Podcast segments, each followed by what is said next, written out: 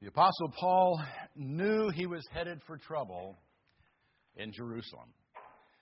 The Spirit had testified in every city that bonds and afflictions awaited him, and his friends had tried to talk him out of going. But he was convinced that God wanted him to go, so he went. But as soon as he arrived in Jerusalem, it became evident that things were not going to be pleasant. And the first clue was the cool reception he received upon arrival. We're in Acts 21, ready for verse 15 and following. And after these days, we got ready and started on our way up to Jerusalem. And some of the disciples from Caesarea also came with us, taking us to Mnason of Cyprus, a disciple of long standing, with whom we were to lodge.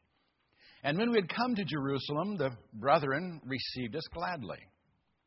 Now, the following day, Paul went in with us to James, and all the elders were present. And after he had greeted them, he began to relate one by one the things which God had done among the Gentiles through his ministry. And when they heard it, they began glorifying God. Now, Luke says that the brethren received them gladly, and James and the elders glorified God when they heard of Paul's mission. It doesn't sound so bad, but let's look a little closer. Because this really doesn't seem to be a particularly warm reception. You know, Luke tells us some of the disciples from Caesarea accompanied them the 65 miles to Jerusalem, and that they took Paul and his party to the home of Mnason of uh, Cyprus, with whom they were to lodge. And he notes that Mnason was a, a disciple of long standing. Perhaps he was even one of the first converts to Christianity. We can't help but wonder, however, why Paul didn't stay with James or one of the elders.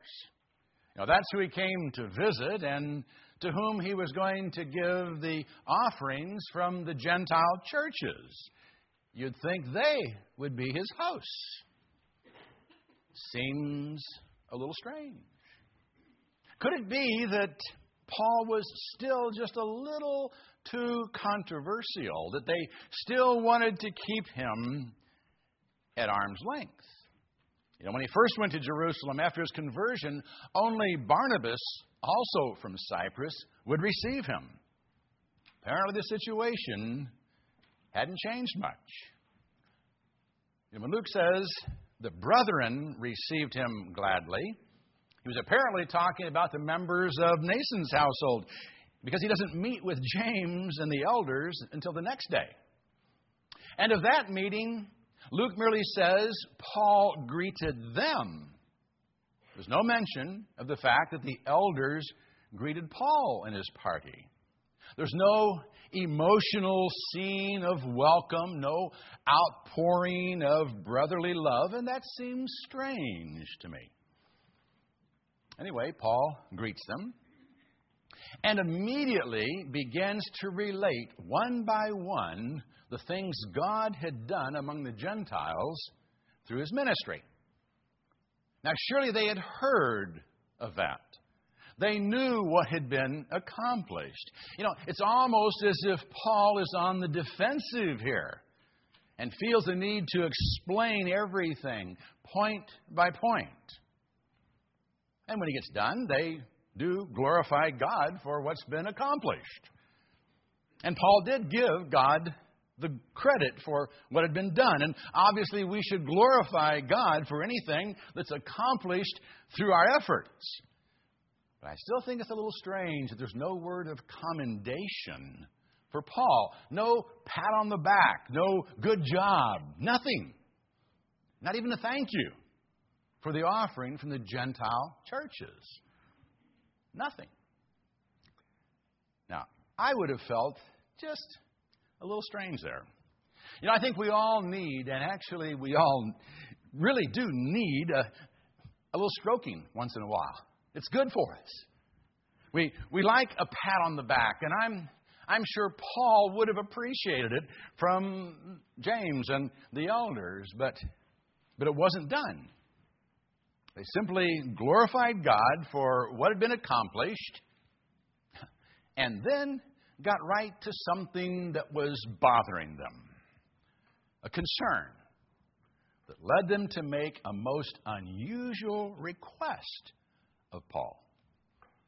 Picking up in the middle of verse 20. And they said to him, You see, brother, how many thousands there are among the Jews of those who have believed, and they are all zealous for the law. And they've been told about you that you are teaching all the Jews who are among the Gentiles to forsake Moses, telling them not to circumcise their children, nor to walk according to the customs. What then is to be done? They will certainly hear that you have come. Therefore, do this that we tell you. We have four men who are under a vow. Take them and purify yourself along with them, and pay their expenses in order that they may shave their heads, and all will know that there's nothing to the things which they have been told about you, but that you yourself also walk orderly, keeping the law. But, you know, concerning the Gentiles who have believed, we wrote, having decided that they should abstain from meat sacrificed to idols, and from blood, and from what is strangled, and from fornication. Then Paul took the men and the next day, purifying himself along with them, went into the temple, giving notice of the completion of the days of purification until the sacrifice was offered for each one of them. Awkwardly and abruptly, the elders change the subject. They go from glorifying God to, you see, brother, they had a problem.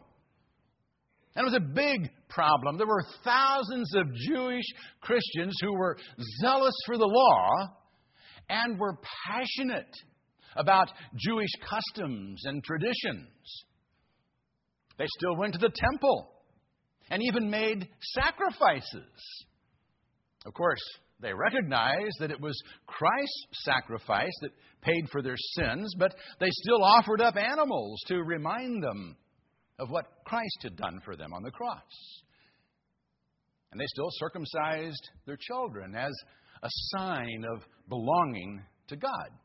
Now, they had become Christians. They understood the role of the Messiah in their salvation, and they had accepted Jesus as the Messiah, but they were still very much Jewish.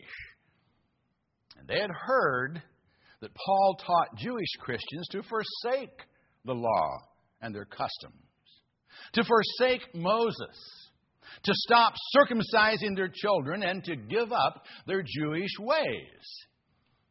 Now, these things weren't true. At best, they were half truths. Paul did teach that the law of Moses was fulfilled in Christ and that no one could earn their salvation through the law.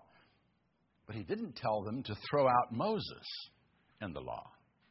He did teach that true circumcision was an act of the heart and that physical circumcision had no special merit any longer. But he never told Jewish parents not to circumcise their children. He even circumcised Timothy because he was half Jewish. He did teach that customs and traditions were matters of liberty, that one man could observe a particular day for the Lord and another not observe it, and both be honoring God. But he didn't say that Jewish believers had to give up their heritage. They could still be Jewish if they wanted to. But he made it clear that being a Jew was not what saved them. It no longer put them into a special relationship with God. In fact, he taught that in Christ there was no difference, in God's eyes anyway, between Jew and Greek.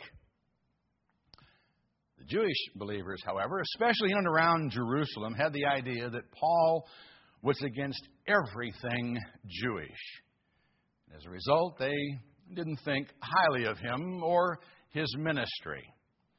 And James was certain they would hear that Paul had come. Now, they wouldn't pose a physical threat to him, they wouldn't attack him. But Christians who disagree can sometimes be very ugly and even mean spirited. So they proposed a way for Paul to publicly demonstrate his regard for the law and hopefully win their favor. It seems that within the circle of believers there, there were four men who were under a vow, most likely a Nazarite vow. They had let their hair grow and had vowed to abstain from wine and anything that might defile them for at least 30 days in gratitude for God's blessing or to seek His favor. Now, rather than a lifelong vow, such as the one Samson was born into, Nazarite vows in the first century were generally temporary. And whether these men had finished the time period of their vow and were in need of purification to bring it to a conclusion, or had somehow become defiled during the period of their vow and were starting over, there's no way we know. But a period of purification and the shaving and burning of the hair would have been done in either instance. Now, if Paul were to be involved in their activities in the temple, he too would have to go through the purification rites. And covering the costs related to making a vow was considered an act of, of special piety for a Jew. By doing so, Paul would demonstrate that he still had high regard for Jewish laws and customs. Now, the elders did make sure that Paul realized they weren't suggesting that Christians were expected to do such things. As they had previously decided and written, all that was asked of Gentile believers was that they abstain from meat offered to idols, from blood and food that had been offered uh, had been strangled, and from sexual sin. But they did think it would be good if Paul submitted to a very Jewish practice and Paul agreed to do it. The next day, he took the men to the temple and made the arrangements. Now, some believe that Paul compromised his convictions by doing what they requested, that he should have refused to be put under bondage to the law. And that in doing so, he was sending mixed signals at best to Gentile Christians.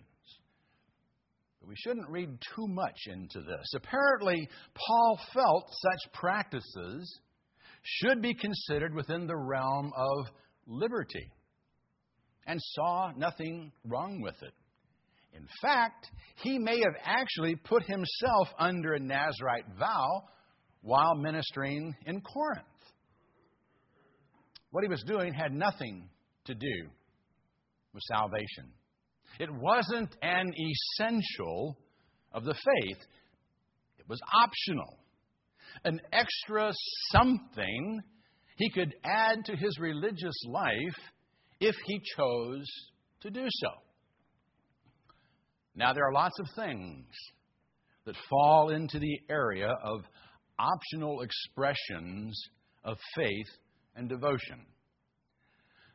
Some of them may be unwise and may open the door to activities that might lead to misunderstanding and prove to be divisive.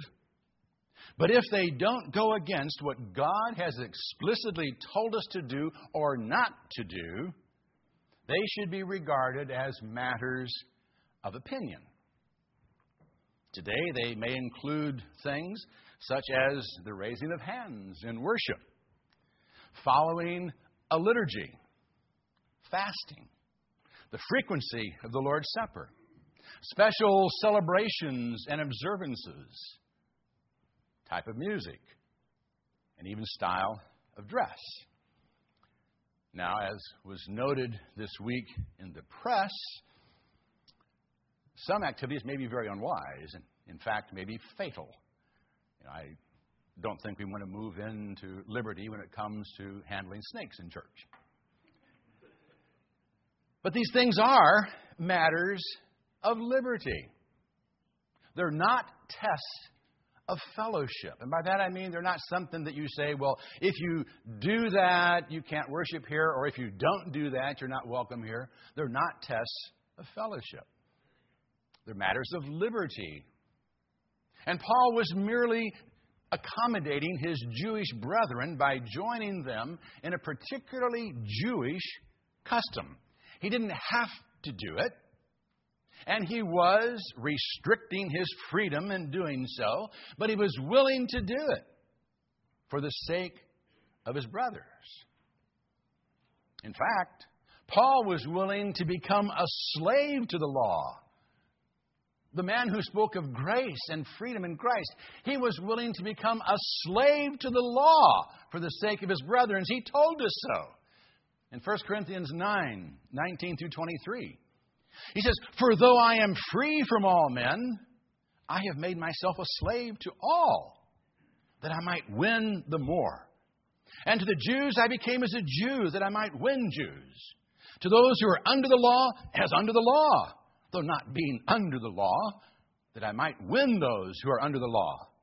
To those who are without law, as without law, though not being without the law of God, but under the law of Christ that I might win those who are without law. To the weak, I became weak, that I might win the weak. I have become all things to all men, that I may by all means save some. And I do all things for the sake of the gospel, that I may become a fellow partaker in it. Paul was willing to put himself under bondage to the law to win those under the law.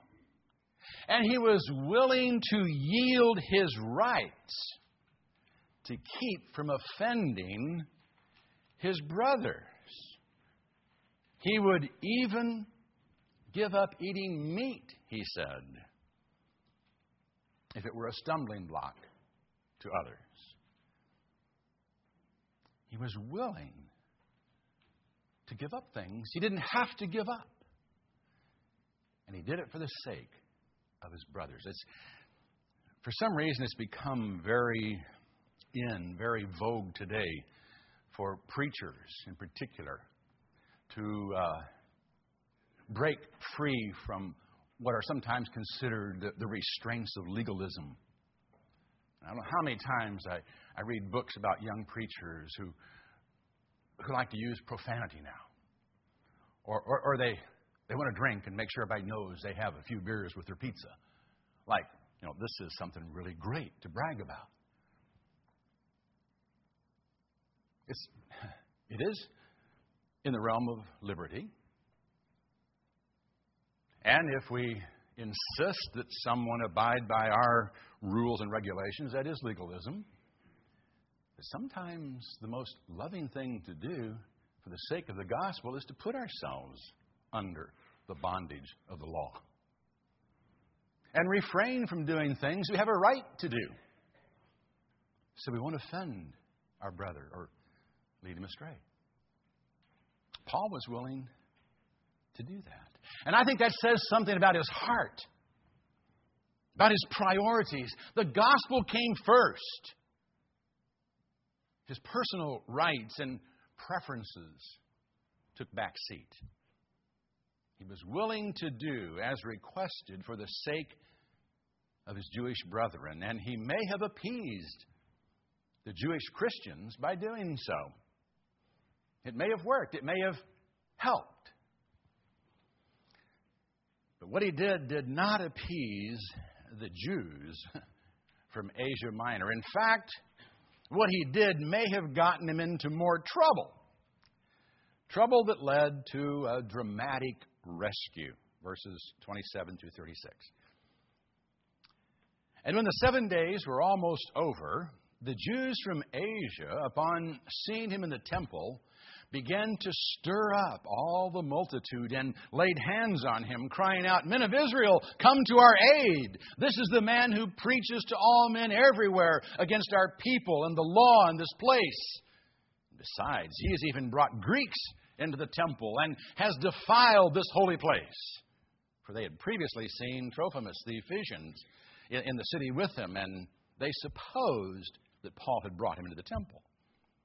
And all the city was aroused, and people rushed together, and taking hold of Paul, they dragged him out of the temple, and immediately the doors were shut.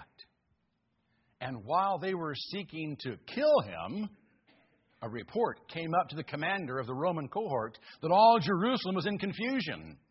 And at once he took along some soldiers and centurions and ran down to them. And when they saw the commander and the soldiers, they stopped beating Paul. Then the commander came up and took hold of him and ordered him to be bound in two chains and began asking who he was and what he had done. But among the crowd, some were shouting one thing and some another, and when he could find could not find out the facts on account of the uproar, he ordered him to be brought into the barracks. And when he got to the stairs, it so happened that he was carried by the soldiers because of the violence of the mob. For the multitude of the people kept following behind, crying out, Away with him! While appeasing his Jewish brothers, Paul ran afoul the Jews from Asia. You know, they knew how effective he had been converting Jews throughout Asia Minor and were no doubt threatened by his presence in the temple. And when they saw him, they cried out, Men of Israel, come to our aid. This is the man who preaches to all men everywhere against our people and the law and this place. And then, to make sure they got the crowd's attention, they falsely accused him of taking a Gentile into the temple. Trophimus had been seen with him in the city, and they assumed he had come with Paul into the temple. But Paul would never have done that. The penalty for taking a Gentile into the temple was death. Gentiles could go into the court of Gentiles, but not into the temple proper. Barricades and, and signs made it very clear that to do so would result in death and Rome allowed it. But the accusation worked. A mob rushed together. They dragged Paul out of the temple proper and proceeded to beat him, intending to kill him. Now, Rome did allow executions for religious offenses, but not mob action. So, when word got to the commander of the Roman cohort stationed in the castle of Antonia located at the northwest corner of the temple grounds, soldiers ran down the stairs and rescued Paul by arresting him. They bound him in chains and then asked what he had done. No one really knew, but they wanted to kill him. The mob was so violent that the soldiers lifted him up over their heads and carried him up the stairs to the barracks. All the while, people were shouting, Away with him! Away with him! This was the beginning of the bonds and afflictions that had been prophesied. Afflictions that actually began with his cool reception by the elders, and bonds that began when he willingly subjected himself to the bonds of the law. Now he was in literal chains for the Lord. But it didn't come as a surprise to him. In fact, he had willingly and knowingly walked into those bonds and afflictions for the sake of the gospel. He had a message to proclaim. He had a mission to fulfill, and nothing could stop him, not even the risk of death at the hands of violent men. Nothing could stop him from doing what he was convinced God wanted him to do. what would we have done in similar circumstances? Do we share Paul's resolve to be of service to the Lord? What liberties are you willing to give up for the sake of the gospel? What personal preferences are you willing to forego to make worship more meaningful for others? How far will you go to keep from offending a brother or causing him to stumble? Would you knowingly walk into bonds and afflictions for the cause of Christ? If Jesus is truly Lord, the answer must be yes. If we would be of service to Christ, we must have the same resolve that Paul had. I resolved to enter the kingdom and be of service to the king? If you are, let it be known. Let's stand.